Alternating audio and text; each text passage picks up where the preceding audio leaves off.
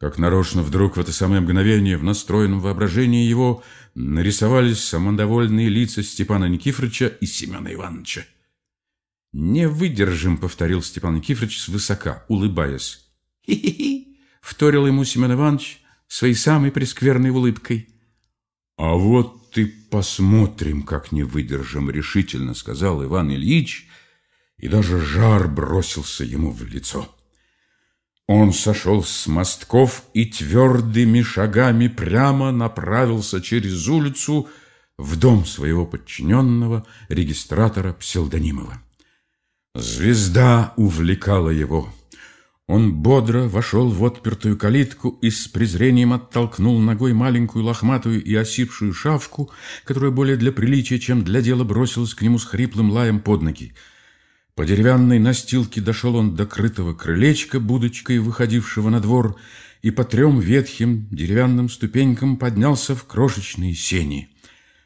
Тут хоть и горел где-то в углу сальный огарок или что-то вроде плошки, но это не помешало Ивану Ильичу так, как есть в калошах, попасть левой ногой в галантир, выставленный для остужения. Иван Ильич нагнулся и, посмотрев с любопытством, увидел, что тут стоят еще два блюда с каким-то заливным, да еще две формы, очевидно, с бламанже. Раздавленный галантир его было сконфузил, и на одно самое маленькое мгновение у него промелькнула мысль, не улизнуть ли сейчас же, но он почел это слишком низким. Рассудив, что никто не видал, и на него уж никак не подумают, он поскорее обтер калошу, чтобы скрыть все следы, нащупал обитую войлоком дверь, растворил ее и очутился в прималенькой передней. Одна половина ее была буквально завалена шинелями, бекешами, салопами, капорами, шарфами и калошами. В другой расположились музыканты, две скрипки, флейта и контрабас, всего четыре человека, взятые, разумеется, с улицы. Они сидели за некрашенным деревянным столиком при одной сальной свечке и во всю Ивановскую допиливали последнюю фигуру кадрили. Из отпертой двери в залу можно было разглядеть танцующих в пыли, в табаке и в чаду. Было как-то бешено весело. Слышался хохот, крики и дамские взвизги. Кавалеры топали, как эскадрон лошадей. Над всем Содомом звучала команда распорядителя танцев, вероятно, чрезвычайно развязанного и даже расстегнувшегося человека. «Кавалеры, вперед! Шен-де-дам, балансей!» И прочее, прочее. Иван Ильич в некотором волнении сбросил с себя шубу и калоши и с шапкой в руке вошел в комнату.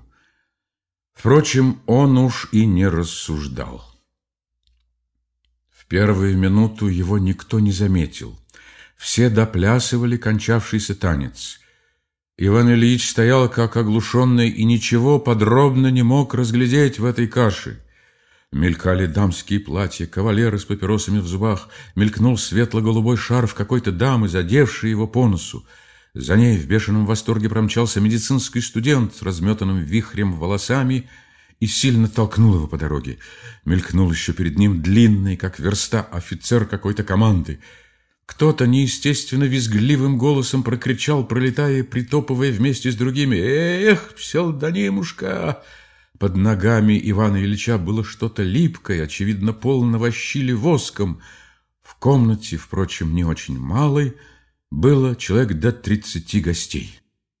Но через минуту кадриль кончилась, и почти тотчас же произошло то же самое, что представлялось Ивану Ильичу, когда он еще мечтал на мостках. По гостям и танцующим, еще не успевшим отдышаться и обтереть с лица пот, прошел какой-то гул, какой-то необыкновенный шепот.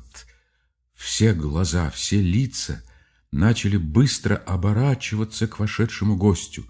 Затем все тотчас же стали понемногу отступать и пятиться.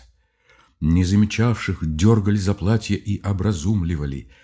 Они оглядывались и тотчас же пятились вместе с прочими.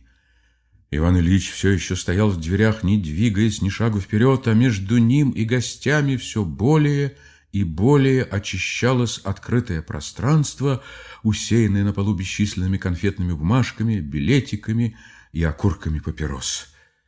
Вдруг в это пространство робко выступил молодой человек в вицмундире с вихроватыми белокурыми волосами и с горбатым носом.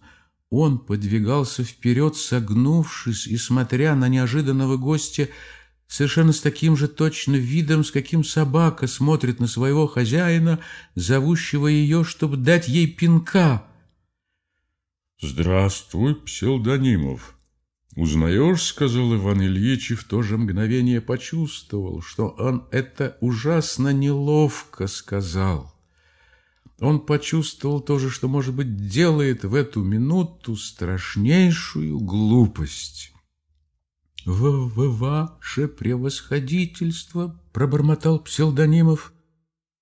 «Ну, то-то. Я, брат, к тебе совершенно случайно зашел, как, вероятно, ты и сам можешь это себе представить».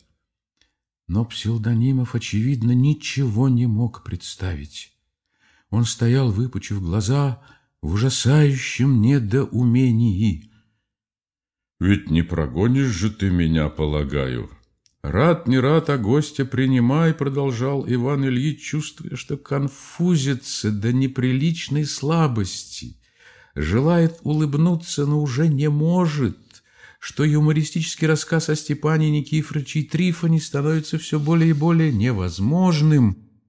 Но Пселдонимов как нарочно не выходил из столбняка и продолжал смотреть совершенно дурацким видом.